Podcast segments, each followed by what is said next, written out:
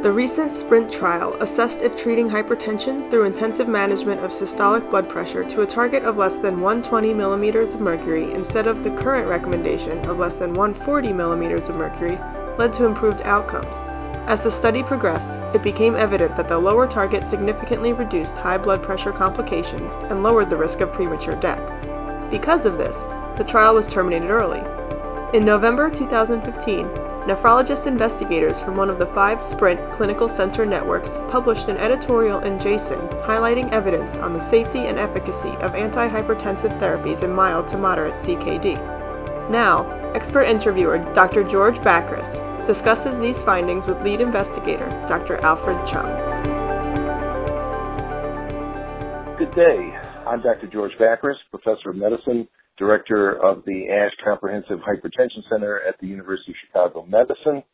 I'm a nephrologist, and it's my great pleasure today to interview and discuss in great detail the SPRINT trial with Dr. Alfred Cheung, who's professor of medicine and division director of nephrology at the University of Utah. Al, how are you? Very good. I am pleased to have this conversation with you. Well, it's my pleasure as well. Uh, let's just dive right into this. You were the nephrology point guy on the SPRINT trial. This was a landmark trial that has really changed the thought of where blood pressure should be, especially in older people. But one of the things that it really didn't quite come through on is change our mindset, at least I don't think it did, in non-diabetic kidney disease and should we be lower than 140 over 90. We have other trials now like MDRD, AASK, the REIN trial, all in non-diabetic kidney disease, all failed to show a benefit below 130 over 80. And here we have Sprint showing the same thing. What are your thoughts about that? Do you agree with that? Disagree with that? Where are we? Um, may I just clarify my role in Sprint? There are five clinical network in Sprint that coalesce about 100 sites. I am the PI of one of the networks but our network is more focused on the CKD because we have almost all of the sites are nephrology divisions around the country. Okay, as to the where do we think that Sprint is telling us in terms of non-diabetic CKD less than 140 over 90, would you like to briefly discuss Sprint finding first, or should we kind of assume that most of the audience would be already familiar with the Sprint finding? What do you think? Why don't you give us a broad brush overview of the cardiovascular endpoints and, and the big surprise that heart failure really drove all the outcomes? Uh, just give us a little bit of, a, of that, but let's really focus on the renal aspect of it. Okay. So SPRINT is a large randomized trial targeting systolic blood pressure of the usual goal, which is less than 140, uh, compared to a more intense goal, less than 120. And in that trial, we targeted somewhat high risk population, including the elderly, but very importantly, the CKD population.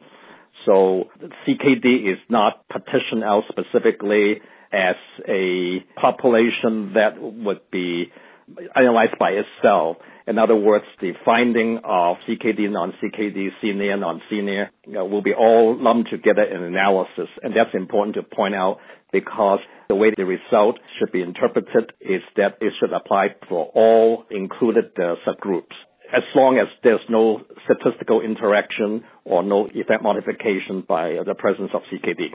So the CKD subgroup has about 28% of the 9,300 patients. Uh, that means about 2650 uh, or so of CKD people with a GFR 20 to 59.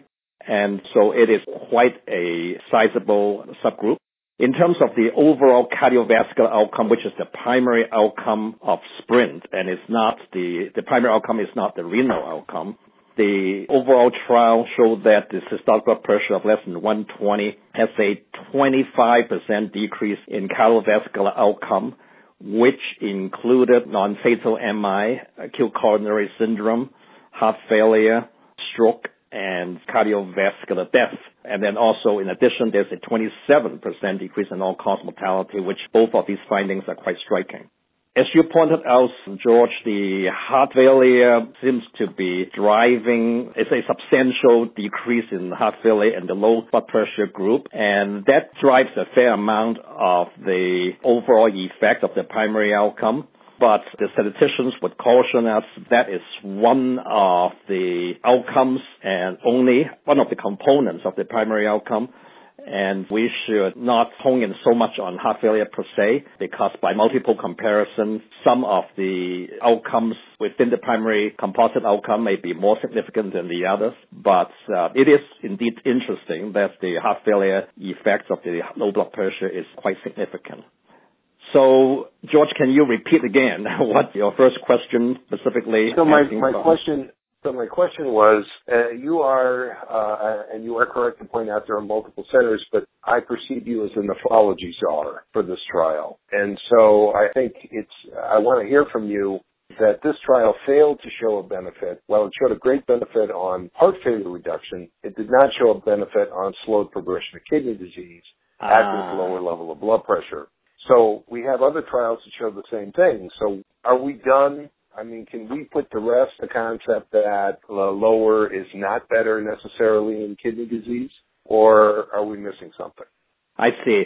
So if the question is specifically asking about kidney outcomes, I would say that Sprint does not provide that answer at present. And the primary reason is that Sprint's primary outcome is really cardiovascular, and that's the power calculation, statistical power calculation, at the very beginning of the design of the trial it was really geared towards cardiovascular outcome and uh, not kidney outcome as opposed to MDRD, AASK, and the REIN trial. Those three were targeting renal outcome. And there was also a somewhat of a miscalculation of the event rate in sprint in that we thought there would be a higher event rate of kidney outcome, in other words, uh, more than 50% decline in GFR or ESRD. We thought the event rate would be higher than that. As it turns out, it was substantially lower than that. So the total number of events in the CKD subgroup is only several dozen. So I do not think that we can make any strong judgment as to whether sprint by itself shows no effect of blood pressure on kidney outcome. Very good. Very good. I want to ask you a question. Would you mm-hmm. agree with this statement? While the sprint was not really powered for renal outcome, given that presence of CKD is an independent cardiovascular risk factor, and given that most of the patients with advanced CKD and certainly dialysis patients are dying from heart failure, there's no question that for the CKD population, SPRINT provides strong evidence for aggressive blood pressure control to reduce cardiovascular events in this subgroup of patients. I absolutely agree with that statement. I think from the cardiovascular standpoint, even though the CKD subgroup per se did not show a statistical significant benefit. But as I said earlier, uh, we should look at the whole study cohort collectively, which includes CKD stage 3 and 4, at least down to GFR of 20. So for the cardiovascular outcome and all-cause mortality, I am very much in favor of lowering systolic blood pressure at least below the current recommended goal. I just want to caution a little bit about the cognitive function testing. Its uh, results are not available yet. Right, still ongoing. So, since you talked about that, the method that they used in the sprint trial to measure blood pressure is different than what's used in the routine office visit. And so many physicians, I think, are worried that new guidelines are going to come out and they're going to say blood pressure has to be less than 120, which is not going to be the case. And in fact, we've already in up to date changed it and corrected for the difference in blood pressure measurements and think that 125 to 130, in other words, defining a range of blood pressure is probably a far better way to go than to discuss a single number and you're either above or below it. So I, I want to know what your thoughts are on that. Would you agree with 125 over to 125 to 130 as a reasonable goal for this subset of patients, or do you think it should be lower? I think uh, cautiously, I would say that 125 to 130 seems very, very reasonable. And the reason I would support the higher blood pressure goal for clinical practice compared to the lower blood pressure goal in sprint are twofold. Number one, you're absolutely right. In a trial setting, you have a much more rigid, standardized way of taking blood pressure. In sprints, the patients come into the research clinic, sit quietly for five minutes, no exciting thoughts, and then three blood pressure was taken by an automated machine. In the clinical setting, I doubt that would be usually the case. So most blood pressure taken in routine clinical practice would be somewhat higher. And then the second reason that I think that the clinical practice guidelines should be perhaps a little bit higher than systolic blood pressure of less than 120 is that the mean blood pressure in the lower goal in sprint is about 121. And even though the median and mean may be slightly different, there also, that still means that 50% of the participant in lower goal in sprint is above 120. So if we set the guideline for everybody has to be below 120, that is not exactly what the sprint is showing. So for those reasons, I think that uh, having a little bit higher target than 120 is uh, very reasonable. And of course, uh, it's very difficult for everybody to achieve the exact blood pressure goal. So I think a range of 125 to 130 seems reasonable. Okay, perfect. Now, I want to ask you a little bit about the therapeutic intervention. I must say that when I reviewed this trial for New England, it, was amazing the quality of care that was given to these patients, lipid management and blood pressure management, and a very high percentage of these people, especially in the intensive group, were on chlorthalidone.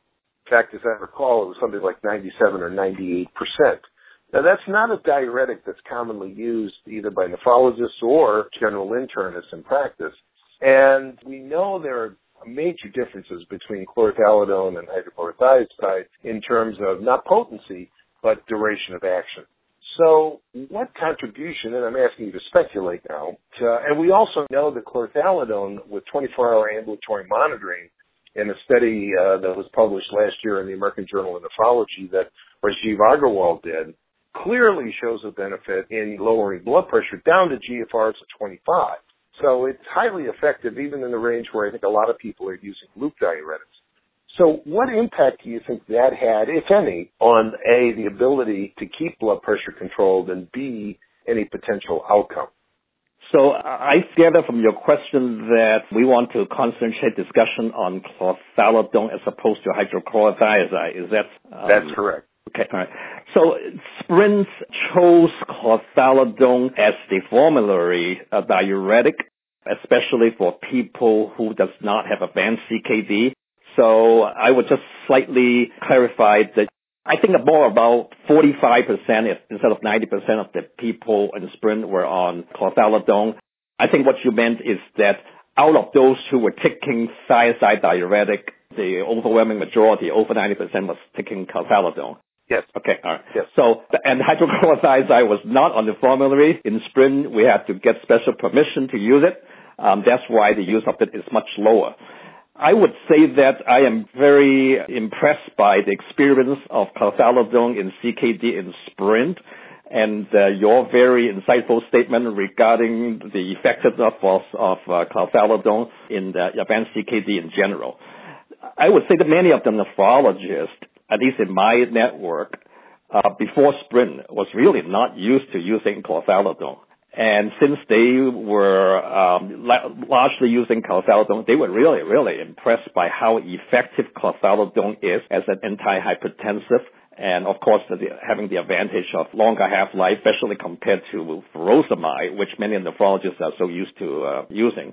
And chlorthalidone, uh, I would say that by our experience in the sprint, easily could be effective down to 25 of uh, EGFR and perhaps uh, 20 I probably would not want to vow that much below that, although I don't really know, which is quite similar to the small series published by uh, Rajiv Agarwal in the American Journal of Nephrology last year. As to whether the inclusion of chlorthalidone could have cardiovascular protective benefit in sprint, that would be very, very difficult to ascertain because the lower blood pressure group basically use all blood classes of blood pressure medication more than the standard arm. Okay, very good. Now, the other issue I want to bring up here, we've talked about Sprint. This is all non-diabetic disease. Uh, of course, they excluded diabetics on purpose because, in fact, they already had Accord, so they didn't want to reproduce another trial in diabetes. But Accord left you with a message that maybe lower is not better in diabetes, which I think took a lot of people by surprise. But then there was a longer term follow up. There was a much closer examination in the Accord trial of the intensive glucose control group, which was primarily a glucose control trial, and dramatically underpowered, really, to address the issue of uh, blood pressure goals relative to sprint. Now, one of the issues that has come up is in a paper by Karen Margo of Margolis Diabetes Care last year, and in the American Heart Association late breaking trial of the accordion, which is the long-term 8.9 year follow-up data of Accord, it turns out that there was a dramatic interaction amongst the intensive and standard glucose control groups such that when you actually look at the blood pressures and the outcomes in that trial, uh, in the long-term outcome, if you look at the people that got standard glycemic control and intensive blood pressure control, there clearly was a benefit, not just on stroke, but on cardiovascular events.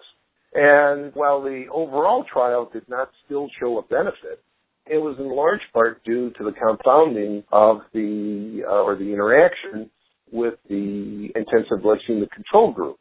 So one of the arguments that was made in the editorial by our friends at the George Institute that accompanied the New England paper, uh, Sprint, and something that uh, I think is important, and we've actually acknowledged this enough to date, is there is equipoise if you look at whether you're diabetic or not diabetic in people with cardiovascular disease, that lower probably is better.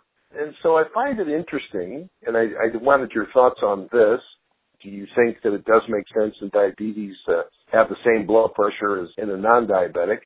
And related to that, you have two organs that autoregulate, the brain and the kidney. The brain in every single study, for the most part, has shown a benefit so that you can say lower is better. The kidney, on the other hand, has not. So I wanted you to speculate. We don't know the answer to that, but I want you to speculate a little bit on that. So first, do you agree that diabetics and non-diabetics should have the same kind of goal of blood pressure in this 125 to 130 range? And even though the data is not hardcore, certainly suggestive. And then second, what are your thoughts about the differential effect between the kidney and the brain on lower blood pressures and outcomes? Okay, that is a lot of very interesting information that you gave us in the last few minutes. So first of all, Accord trial of diabetics exclusively looking at diabetes, and they exclude patients with significant kidney disease. I think the cutoff is serum creatinine at 1.5, I think. Um, yep. So the EGFR of the whole cohort is, is over 90 at baseline, actually, right? And Sprint, yep. on the other hand, exclude diabetic. So we never really have a trial really for diabetic CKD. Um, at least not in these by, by, in these two trials or any significant trial. Then when we talk about what should we do with blood pressure in diabetics in general, as soon as the sprint result became available within the sprint investigator community and outside, there was just so much debate about why the discrepancy in the uh, result. And I absolutely agree with you that uh, number one, the sample size in the Accord is about half of Sprint in terms of at least the blood pressure trial part of, uh, Accord. And number two, as you indicated, the two by two factorial designs of the Accord, um, the simultaneous uh, glycemic randomization intervention really complicated the result interpretation such that right now we ended up with a effect modification of uh, how glycemic control can affect blood pressure effect on the cardiovascular outcome. So that makes it kind of more complicated. But importantly, I think that you pointed out Dr. Perkovic's editorial for the sprint trial and uh, NEJM. He did a very fast combined analysis of Accord and sprint uh, result. And in fact, the figure that he showed in the editorial very interesting figure, show that when you look at the two trial in totality, systolic blood pressure less than 120 seems to have cardiovascular benefit in these two cohorts. And in particular, a Accord help out the result in the stroke arena because Accord uh, has very substantial stroke benefit uh, with a lower blood pressure goal. And while the sprint help out in the heart failure and the composite cardiovascular outcome. So overall, I would say that I would be tempted to say that the cardiovascular benefit should at least extend to non-diabetic CKD. Depends on how much of a purist you are, but I, I think the totality of the results uh, points in that direction. I am also at the same time perhaps slightly more cautious in extrapolating to non-diabetic CKD just because neither one of those trials really, really have included diabetic CKD in the cohort. Is that bad in your assessment in terms I, of? I think in, I think if you're talking about renal outcomes, yes, I think it is very fair. I, I think the point that I wanted to make is that from a cardiovascular benefit, whether you have diabetes or whether you don't have diabetes, if you have hypertension, your risk for stroke is going to be lower if you get the blood pressure down to the 125 to 130 range. And it's certainly not going to hurt the kidneys. It may not help the kidneys, but it's certainly not going to hurt them. And in fact, you're going to reduce the risk in the CKD population of cardiovascular events, which ultimately is what's going to kill them anyway. Mm-hmm. So that was the only point I was going to try to make from that. I see. Uh, and I do think, yeah, I mean, if you're one of the evidence-based uh, gurus here and you want to be a purist, uh, then you should be doing physics and not this. But the reality is that I think if you took the totality of the evidence together from both these trials for a blood pressure of 125 to 130, I think you'd have to probably come up around 2A or 2B. So it's it's not ironclad, but it certainly is good enough given that this is biology and not physics to try to you know make a point. That that was my point. So George, um, let's talk about your second point of your question, which is brain and kidney outcome. Um, both of them uh, rely quite a bit on um, small vessel perfusion and also autoregulation. I think neither one of these trials really targeted the kidney, and ACCORD also did not target uh, brain nearly as much as, as SPRINT does. So we are really looking forward for the brain result in sprint. But in terms of the kidney, I'm afraid that at least at this juncture, we are not getting a lot of definitive answer on the kidney outcome in either the CKD or non-CKD subgroup uh, within sprint.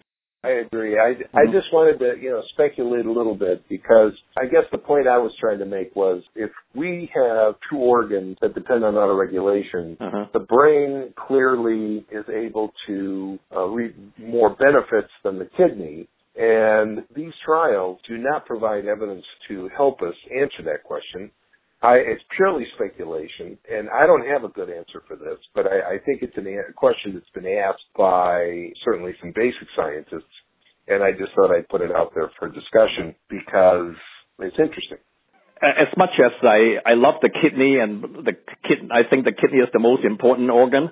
But if you have strong cardiovascular protection and decrease in all-cause mortality in the lower blood pressure goal in sprint, and assuming that the brain function is not going to be the worst, hopefully we'll know about that uh, next year, it's difficult to argue not to lower the blood pressure for cardiovascular protection per se.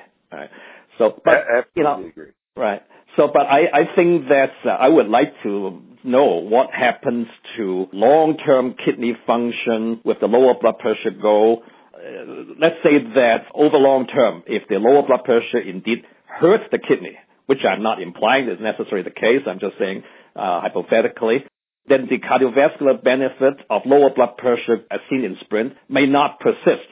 So uh, the New England Journal paper on SPRINT right now tell us that in the CKD subgroup, the lower blood pressure has basically no effect on kidney outcomes and the lower blood pressure goal seems to be associated with a worse kidney outcome in the non-CKD subgroup.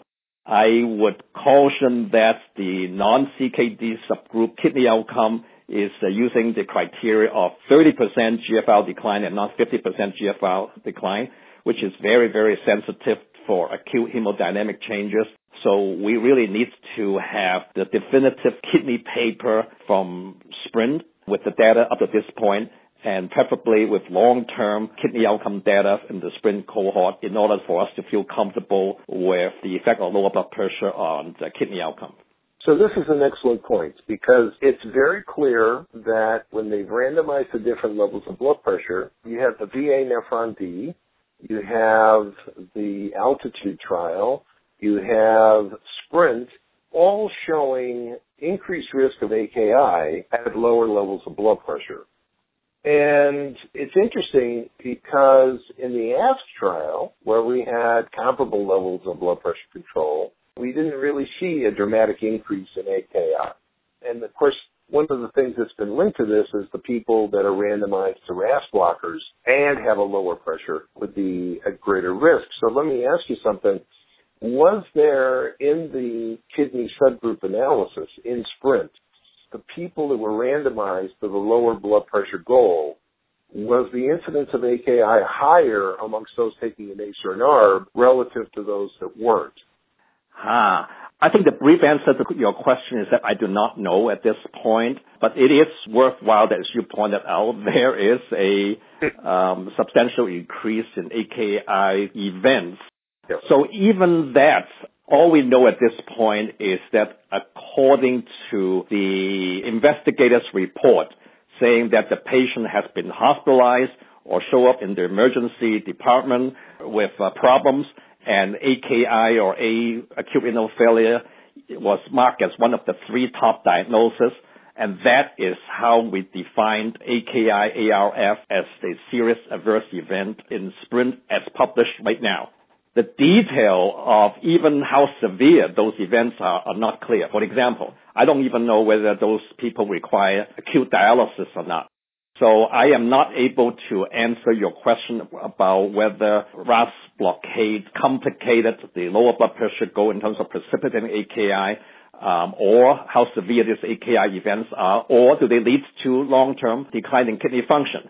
All those, I think, would be clarified in the next few months by more intense granular analysis of the existing SPRINT data, and we're looking forward for that those analysis.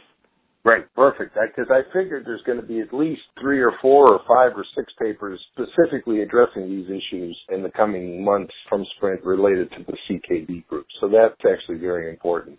I'm sorry, I'm, I'm going to add also one thing. I think AKI is very important. Kidney function in CKD is very important. And also cardiovascular disease, more granular analysis of in CKD subgroup is also important. But a very important paper actually would also be the kidney function in the non-CKD subgroup. Because here you have the New England Journal paper saying that there's a signal, even though it's a 30% decline in GFR, not 50% decline in GFR, a signal that the lower blood pressure group has 3.5 times increase in this kidney event in non-CKD subgroup. And that is going to be very applicable to the patients seen in general medicine clinic, not just in nephrologist clinic. So we need to nail that down as well, in addition to the CKD subgroup. That's an excellent point, and you're right on the money. Now, let me kind of, as we close here, let me ask you, come back to something you said, and that is the notion about long-term follow-up. Um, is there going to be any long-term follow-up, or at least from a CKD standpoint of Sprint? And if not, what would you want to see? Let's say you could write a check and get this done. I mean, what would you want to see from a kidney standpoint out of Sprint that would help clarify things for you? Um, well, I'm glad that you mentioned that uh, writing the check, and obviously, um, um, uh, hopefully, I can ask you to write the check. But the, uh, but in terms of what we need to learn more about is that I would like to know in the longer term follow-up, does kidney function really have, is beneficial, neutral, or actually worsen with lower blood pressure, and both in the CKD and the non-CKD subgroup? Ideally, obviously, you would like to have sustained blood pressure separation, less than 140 compared to less than 120, and go on for a number of more years and to see what is the effect of long-term blood pressure tight control on kidney outcome. Because after all, that's what the clinician would likely do, even though sprint follow-up is only 3.26 years. But once you start somebody on the lower goal, they're age 51, you may want to do that for the next 25, 30 years, right? But I think that there's an ethical problem right now because of the strong cardiovascular benefits, at least in these 3.26 years associated with the lower blood pressure goal. So I think it is not ethical to continue intervention, but I would love to see an extended follow-up study just observing what happened when uh, these patients who were randomized to lower blood pressure arm versus high blood pressure arm for the 3.26 years mean. Um, and just what happened in the subsequent four to five years, even though we not be controlling the blood pressure any further, because we saw that kind of legacy effect, uh, for example, at AASK. Even you, we no longer tightly control the blood pressure, and we saw that there was a long-term difference in the kidney outcome, albeit not cardiovascular outcome, in the lower blood pressure, uh, at least in the proteinuria group. So yes, I would appreciate a longer term study just to even observe kidney function. And I want to also include our brain colleagues. It will be also very, very interesting. Very interesting to also observe the cognitive function outcome with lower blood pressure over a long period of time. Exactly. That's perfect. So I want to finish with some speculation. You know, usually when you have these new trials out, everybody's rushing now. The AA, AHA, ACC guidelines are being updated. Of course, that is focused more on older people and changes that are going to be there. But if you were the chair of the KDIGO, what, and I already spoke to the chair of the KDIGO, so I already know what they're planning on doing. What would you want to see? Would you change the guidelines at all? If so, how would you change them? Now, I'm curious. Are you saying that KDIGO already know what blood pressure target they want to recommend? Are you allowed uh, to tell me? I, you said this. I, am telling you, I'm telling you that it's going to be modified. I see. Um, okay. And and it's going to be driven by cardiovascular events, not uh-huh. renal events. Um, they're just talking about it now. I don't really know the details. I just know the feelings of the chair. Okay. And as you know, uh-huh. guidelines are not one person's opinion. So uh, I, I really don't know what they're going to say. They, I don't okay. even think they've talked yet. Okay. What are your mm-hmm. thoughts? Yeah, I think that given the strong cardiovascular benefit in a reasonably large trial that include stage 3 and stage 4 CKD a large cardiovascular benefit, and also all-cause mortality benefit. It would be difficult for me to imagine that the guideline would not tighten up in terms of blood pressure control in CKD by KDIGO. This is just my personal opinion. Okay. But sure. how aggressive how low do you want it to be? Should it be below 120 versus 125 to 130 as we discussed a little while ago, right? And exactly what population in other words, should we include people with EGFR below 20? Or for that matter, go all the way down to home blood pressure in dialysis patients? Uh, that is less certain to me. But right. I would say that I'm, my bet is that there will be some change in guideline. Is, is that right. is that your your is that a fair assumption? I think it's a fair assumption. I don't think there's any question. The, the devil is in the details, but uh, I think we're on the same page. Well, listen, Al, this has been great. I uh, very much want to appreciate you taking the time to talk with me and having this conversation. I, I think our listeners are going to reap the benefits of this. I'm, I'm sure of that.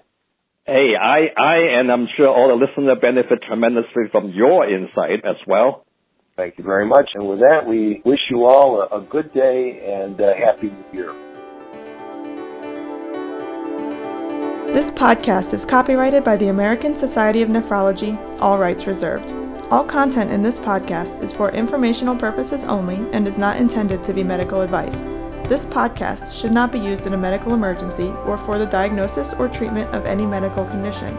Please consult your doctor or other qualified healthcare provider if you have any questions about any medical condition or before taking any drug, changing your diet, or commencing or discontinuing any course of treatment. Thank you for listening to this podcast of the American Society of Nephrology.